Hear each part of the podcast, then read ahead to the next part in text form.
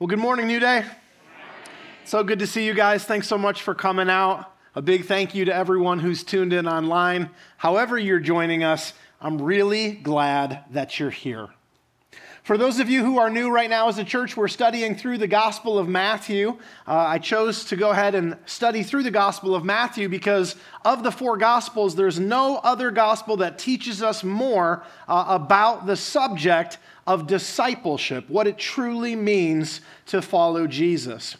And in our study of Matthew, I'm really happy today to be at Matthew chapter 16, verses 24 to 28, because in these particular verses, uh, we come to the very core, to the very essence of discipleship. There's probably uh, no more important teaching on this subject than in the passage we're studying today. So, again, we're in Matthew chapter 16, verses 24 to 28. And our theme today, let's say it out loud, our theme today is death to self. Death to self. A couple months back, I went to a friend's house to see their newly planted garden right in the front of their house. They planted catmint and black eyed Susans and hydrangeas and hostas. And let me tell you, talk about curb appeal. My wife and I are very pragmatic people, so when we moved in, we systematically removed all the beautiful flowers that the previous owners had planted because we really didn't want to keep up on the maintenance. And I never noticed how drab our property looked until I went to my friend's house and saw the great job that they had done with their yard.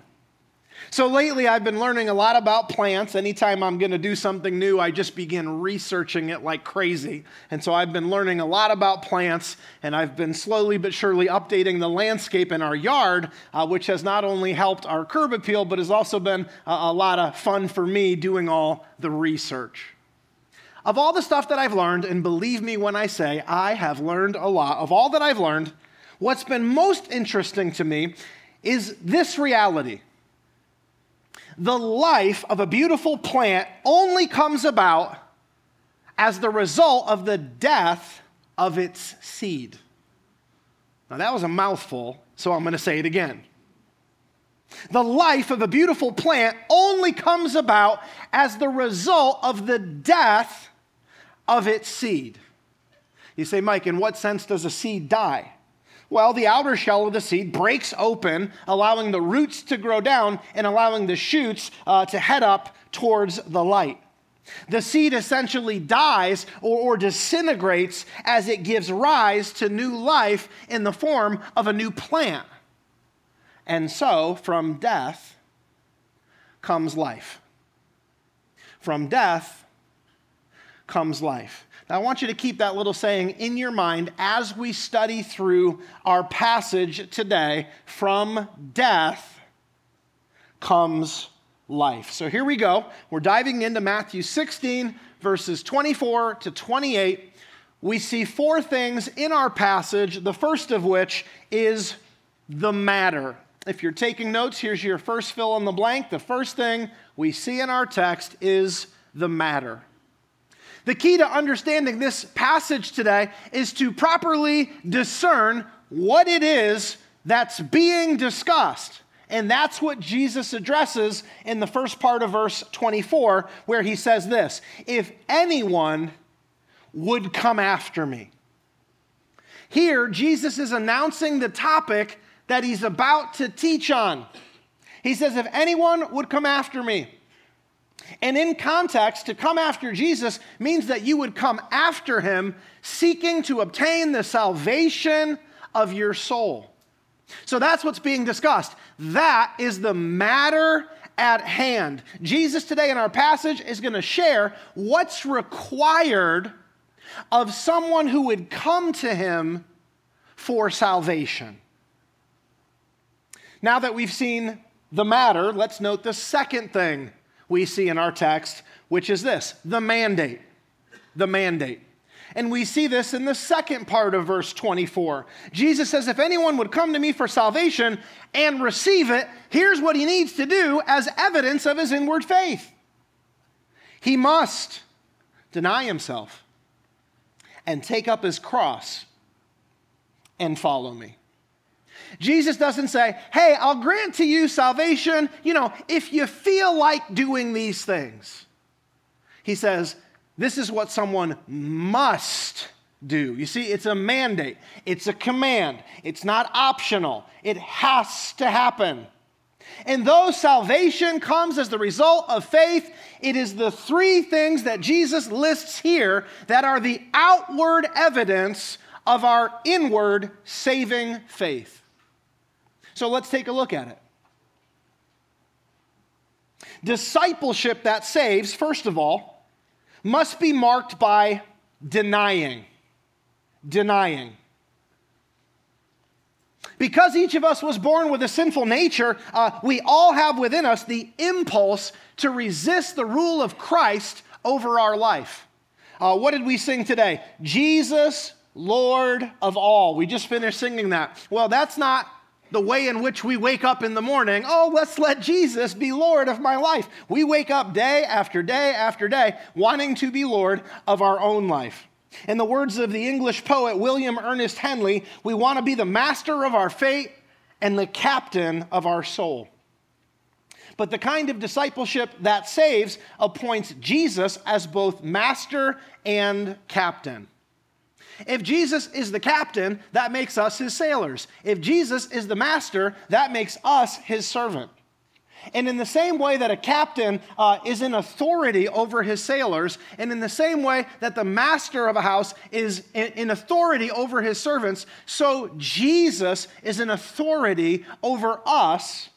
And that's the way it needs to be if we are to become recipients of salvation. But our sinful nature will always cause us to have that ungodly impulse on the inside to usurp Christ's rightful place in our lives. But the discipleship that saves must deny that impulse. So, number one, the discipleship that saves must be characterized by denying. Number two, Jesus says, hey, secondly, the kind of discipleship that saves must also be characterized by dying. Not just denying, but also by dying. When Jesus says that the one coming to him for salvation must take up his cross, understand that that is a picture of death. It's been estimated that during the time of Christ, there were some 30,000 crucifixions uh, performed uh, under uh, the leadership of Rome during the life of Christ. So, anyone who would have heard Jesus say, uh, Take up your cross, that was such a common picture in Jesus' day. And, and anyone who heard that would have said, Oh, okay, he's talking about dying. Now, the question begs uh, what specifically are we as followers of Jesus to die to? Some have misunderstood this passage to mean that, hey, we are to die as martyrs for Jesus. And while it's 100% true that we need to be willing to follow Jesus, even unto the point of death, that's not what he's talking about here. What he's talking about here is not dying physically, he's talking about dying to self. He's talking about dying to that impulse we have to rule our own lives, uh, the impulse that we have to indulge our sinful desires, the impulse that we have to make life about the fulfillment of our own desires over and above making life about the fulfillment of Christ's desires. That Jesus' primary focus isn't on dying physically, is brought out really well in Luke's parallel account of this same event where he includes this nice detail about the true disciple of Jesus. Luke says the true disciple of Jesus is to take up his cross. What's that say? Daily. That's a nice little detail because it helps us to understand what Jesus is getting at here. We can't die physically on a daily basis, but we certainly can die to self on a daily basis. And so we see that true discipleship, the kind of discipleship that saves. It doesn't only, uh, it's not only characterized by denying, it is secondly characterized by dying. Thirdly, Jesus says it is also characterized by complying. complying. Jesus says we must deny ourselves, we must take up our cross, and then he says, thirdly, we must follow him. And friends, to follow Jesus means to follow him in discipleship, which means we follow his words and his ways. So, what Jesus is speaking of here uh, is an obedient life. Hence, the third point being discipleship that saves is characterized by complying, by living an obedient life. How many of you, like me, grew up playing Simon Says? All right, I think it's a pretty well known game. A leader is chosen among a group of kids, and then that leader is dubbed Simon. And Simon's job is to try to trick everyone else. So say, Simon says, touch your nose, everyone touches their nose. Simon says, touch your elbow, everyone touches their elbow. And then they say, touch your knee. And a bunch of kids will go ahead and touch their knee, even though Simon didn't say so. And those kids are eliminated. And the game goes on like this, eliminating one kid after another until there's one person left who is declared the winner. At a high level, the goal of Simon Says is to carefully follow Simon's instructions as to avoid being eliminated. And friends, that's just a beautiful picture of the Christian life. We're to carefully follow Jesus' instructions as to not be eliminated as a recipient of heaven. And understand, if we say that Jesus is Lord, but we don't follow his instructions, being eliminated from heaven, that is exactly what happens. As Jesus himself put it in Matthew chapter 7, not everyone who says to me, Lord, Lord, will enter the kingdom of heaven, but only he who does the will of my Father who is in heaven. So, according to Jesus, the Christian life, it's not nearly as much about confession, saying Jesus is Lord. It's much more about compliance, obeying Jesus' commands as the external evidence of our inward faith. So, in sum, Jesus says that the kind of discipleship that results in salvation is characterized by denying, by dying, and by complying. This is his mandate, it's his requirement for his disciples. Now that we've looked at the mandate, I want you to note the third thing that we see in our text, which we're going to call the motivation. The motivation. Jesus 100% knows that what he's asking is difficult. He's saying, deny yourself. Now, now, friends, real quick, what does Satan through culture teach? Satan teaches that the number one objective of life is to indulge yourself, not to deny yourself. So Jesus understands how uh, against the grain this goes, how countercultural this goes.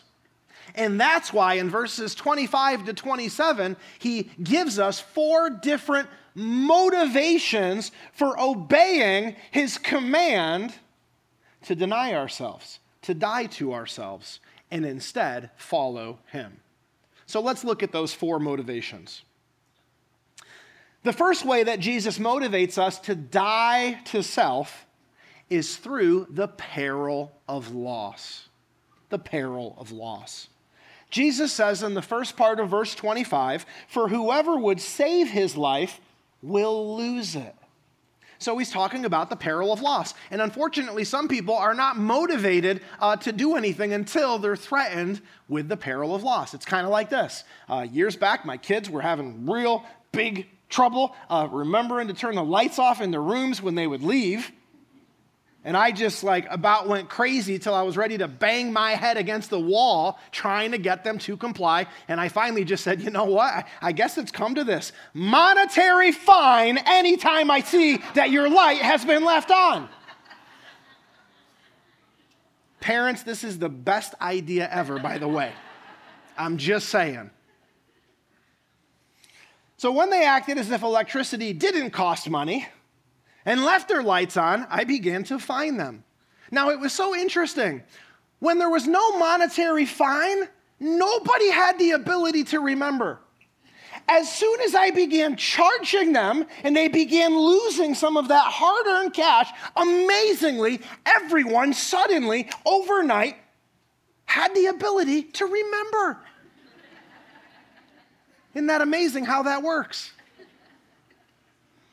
Unfortunately, it wasn't good enough for, hey, would you mind just, you know, turning your light off? That didn't get me anywhere. But when threatened with the peril of loss, that's when I got somewhere. Jesus knows how motivating the peril of loss can be, and that's why the first of his four motivators is the peril of loss. You're going to lose out on heaven if you don't meet the requirements of discipleship. Okay, number two, not only does he motivate us to die to self through the peril of loss, secondly, he motivates us to die to self through the prospect of gain. In the second part of verse 25, Jesus says this Hey, forever, uh, for whoever would save his life will lose it, but whoever loses his life for my sake will find it. Now, friends, in the Bible, to find life is to find true life. And to find true life means to find heaven, to find eternal life. So, whereas in our last point, Jesus motivated through the threat of hell, here he motivates through the prospect of heaven. When I began charging my kids money for leaving their lights on, we solved the problem, for the most part, for about one year's time. But guess what happened after about a year went by? Everyone began forgetting again to turn the lights off. So I said, Oh, what is, I don't, I don't know what's going on. I, I thought we were doing good, but you know what? I guess we got to change the motivation for doing it. And so this time, instead of leading with the stick, this time I led with the carrot. This time, instead of threatening punishment, this time I proposed the prospect of gain. And I said, listen, if we can hit this certain goal at the end of the month with our bill, we're going to do a big family pizza party. And you say, Mike, you got like five kids, right? And a wife, like, isn't that going to be a lot of money? Let me tell you, I could do five pizza parties and it would be a fraction of the cost of the electricity bill. so I was happy to go ahead and offer this big reward for compliance. And this too highly motivated the kids. And God knows that his children sometimes are also highly motivated by the prospect of reward. So he doesn't just motivate through, uh, you know, the peril of loss, but also through the prospect of gain. Jesus, though, graciously gives us yet another motivation. So, the third way, if you're still taking notes, that Jesus motivates us to die to self, something that's very hard to do, is through the power of reason. Now, I got to tell you, I'm a very logical person. This one here, for me personally, super motivating. And I think Jesus knows that we're each wired a little different. And so he gives these various motivators, depending on who we are. We'll have something that will motivate us to do the hard thing that every true disciple of Jesus must do, which is to die to self. But all that to say, the third motivator to die to self that Jesus gives is the power of reason.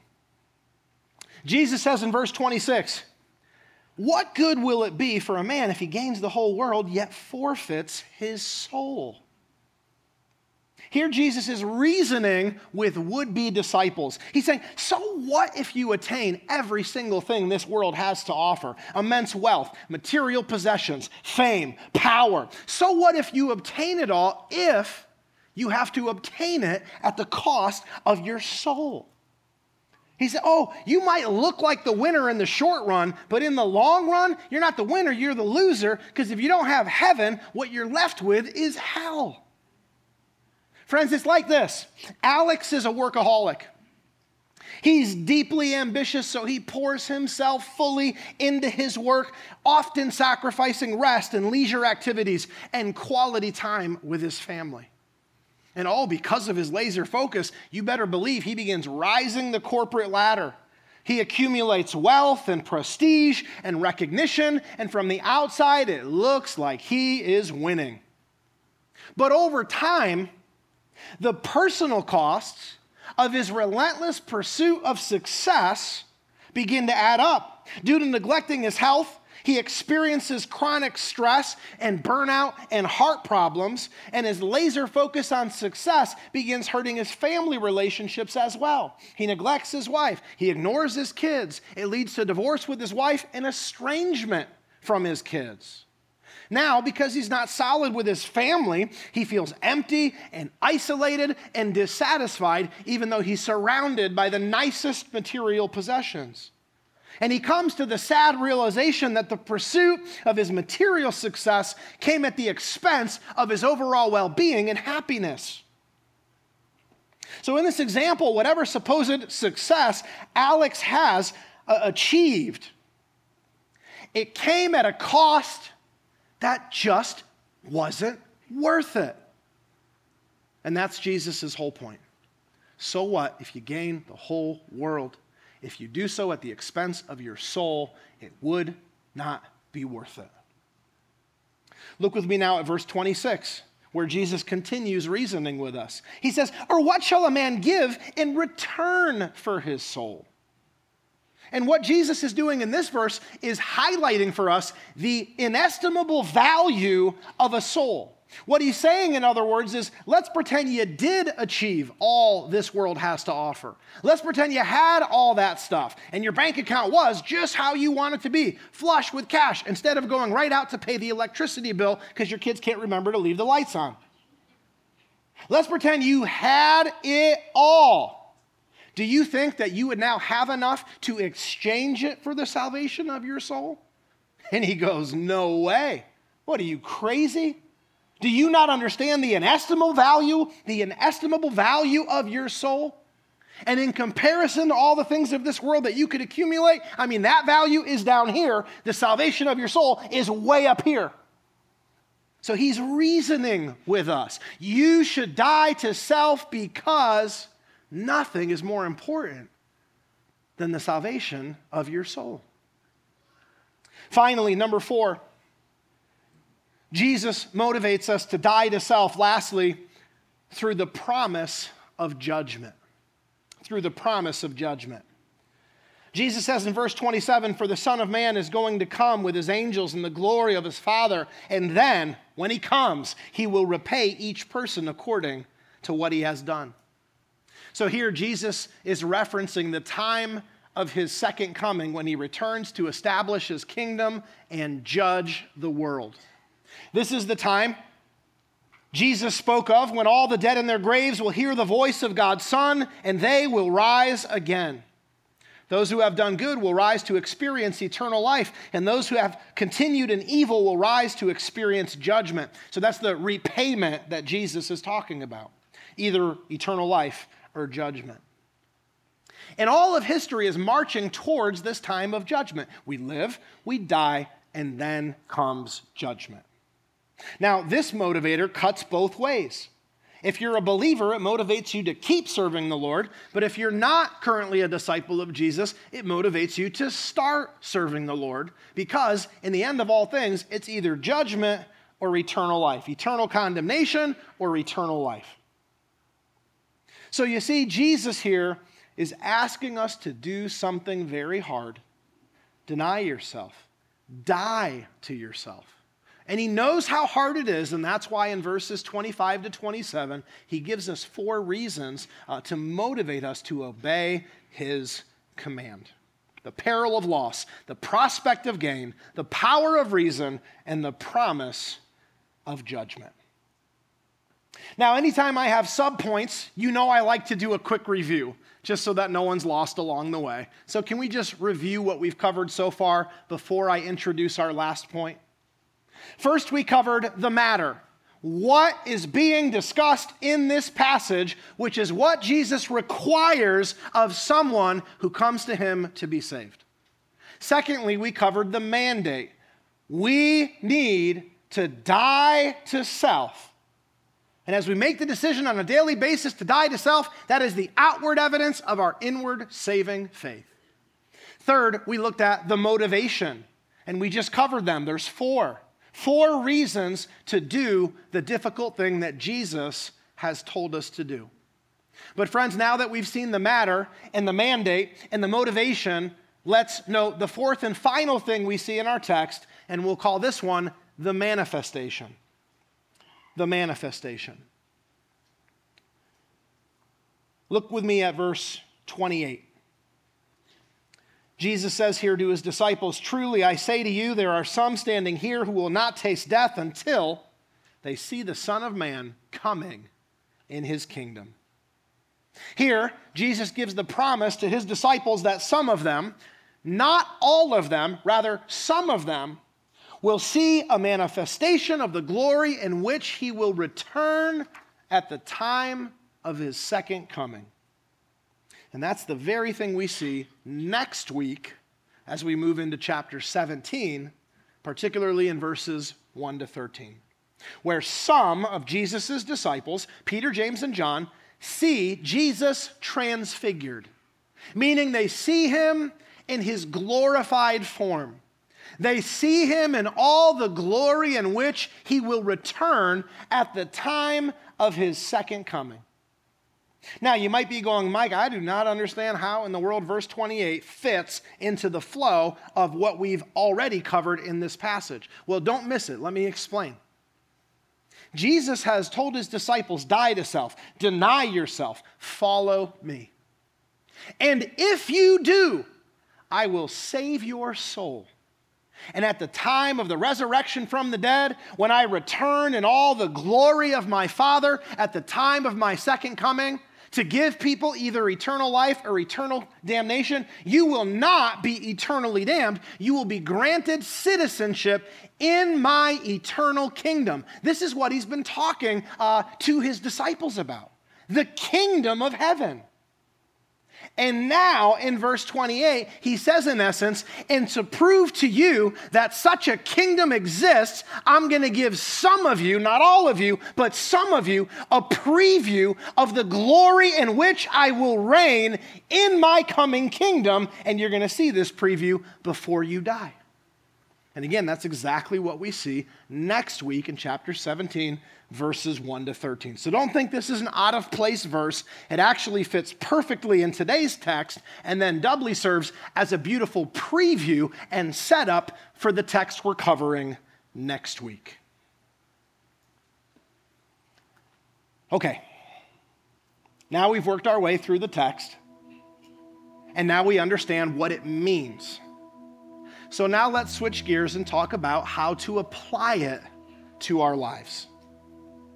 Through this text, Jesus calls on each of us to evaluate if we're practicing the kind of discipleship that results in salvation. So, so this assumes that there's a kind of discipleship that people follow that doesn't result in the salvation of our souls. And that is precisely the case. Jesus often talks about what is genuine and what is false because there's a version of discipleship that's not biblical, and many people follow it. That's why Jesus had to say, Not everyone who calls me Lord is going to enter the kingdom of heaven. Some people call me Lord, but they're practicing a false version of discipleship. Oh, friends, if you've tuned out for any portion of the sermon, please, I beg you, tune back in because this is so important. Of the four gospels, Matthew's gospel teaches us the most about discipleship, and in all of Matthew's gospel, there is nothing more important about discipleship than is being taught here.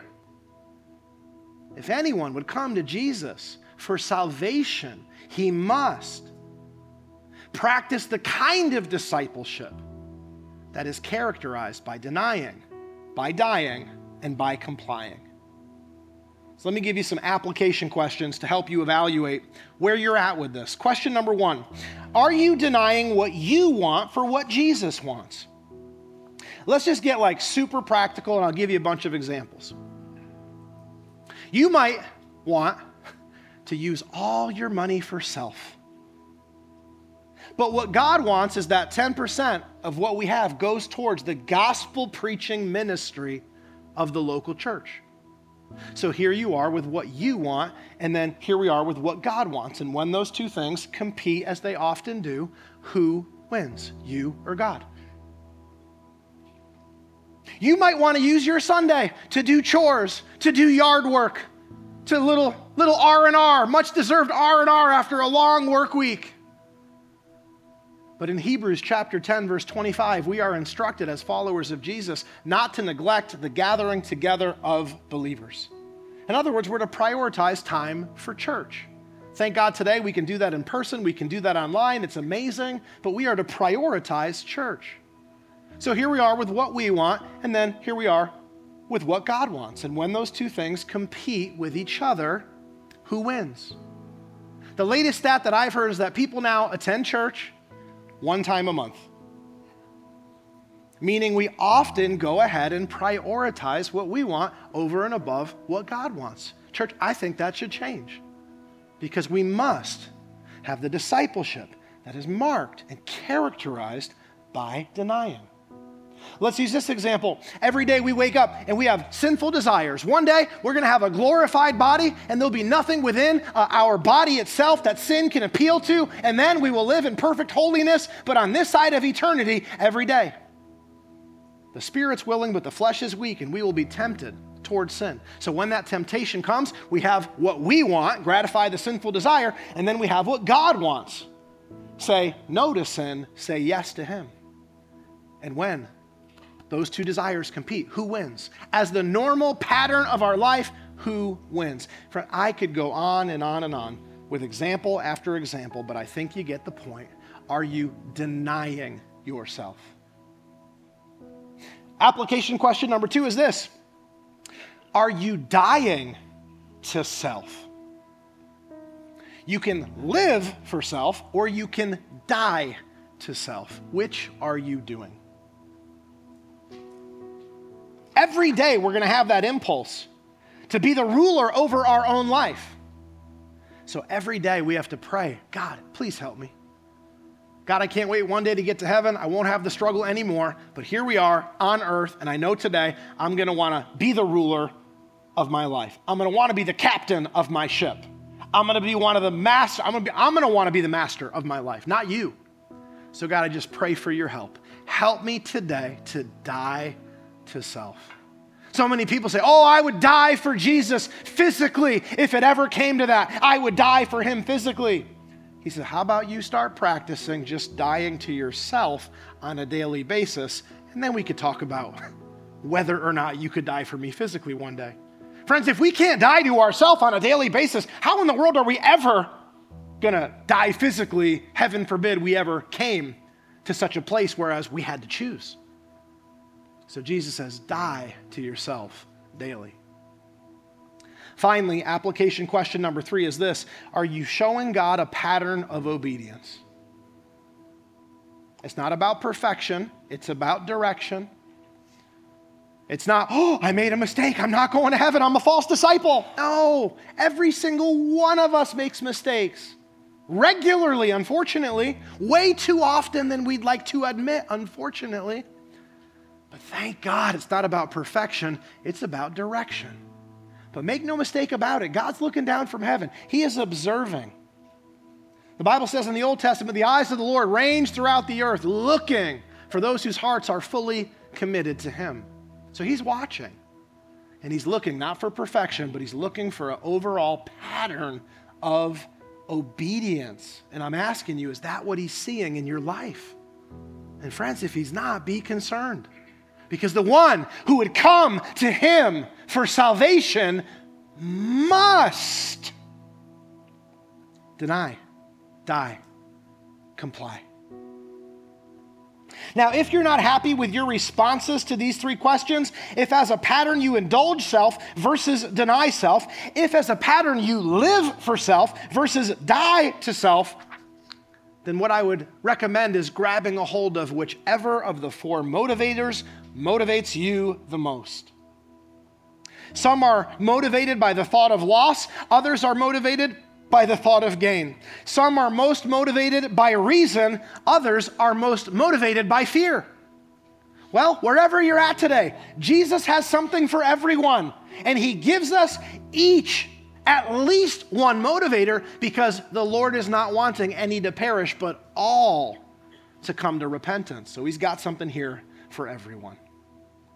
And friends, He wants us to deny, and He wants us to die, and He wants us to follow Him so that we can become recipients of eternal life. And that is the heart of this passage. Jesus wants us to die to self that we might find true life. Remember what I told you earlier about plants? The life of a beautiful plant only comes about as the result of the death of its seed. Likewise, eternal life, salvation from sin, it only comes as the result of the death of its recipient. To live, we must die. We must deny ourselves, take up our cross, and follow Jesus. And in this way, from death comes life. From death comes life. And if you want that life today, true life, eternal life, let's just get you squared away with God before you leave. Can we do that? Would you pray with me? Wherever you are online, out in the foyer, or right here in the auditorium, would you bow your head and close your eyes and not out loud, but in your heart, would you say something along these lines to God?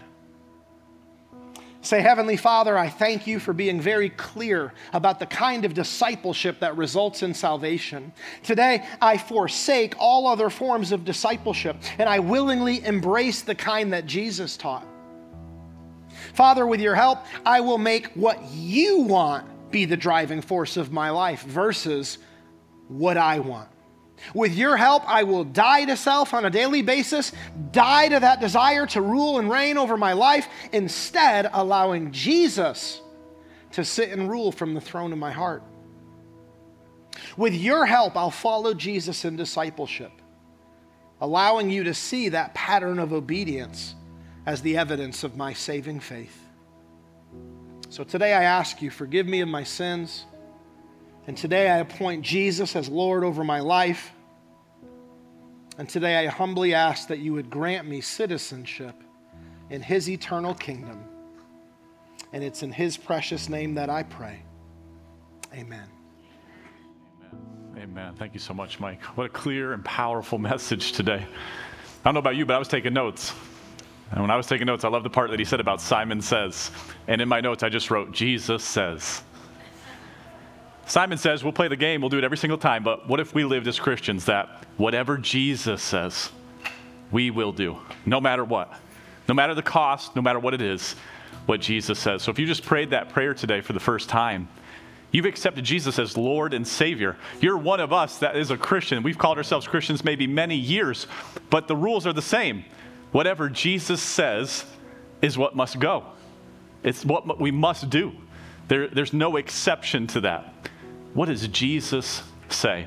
But if you're new to faith and you just prayed that prayer for the very first time, how will you know what Jesus says if you don't have his word? And so, what I'd like you to do is if you prayed that for the first time, just take a welcome card. It's near you somewhere. Find it on the back of a seat by you. Let us know that you prayed that prayer. You accepted Jesus as Lord and Savior. And then all you got to do is take this card to guest services, turn it in.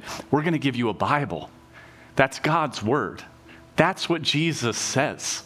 And when we know His Word, we can actually do that Word. We can live it out on a daily basis. So if you're here, congratulations. You've found life, eternal life. And now God has something for this life for you to do, and it's to follow after His Word, follow after His ways. So make sure you take advantage of that if you're in person. If you're online, we want to get you a Bible as well. That's church online. We're so glad you joined us. Just use the QR code right now. If you just scan that, fill out that form, we will mail you a Bible. And maybe you're on your phone, so that's tricky to do. Just go into the chat right now, click the link. We will make sure we get a Bible sent to your house as long as you give us that information. And so, congratulations if you've done it. No matter where you are and prayed that prayer, best decision you could have ever made. And here's the other thing if you're a first time guest with us today, did you know that we have about 10 people every single week that come to our church for the very first time. And those are the ones that just tell us.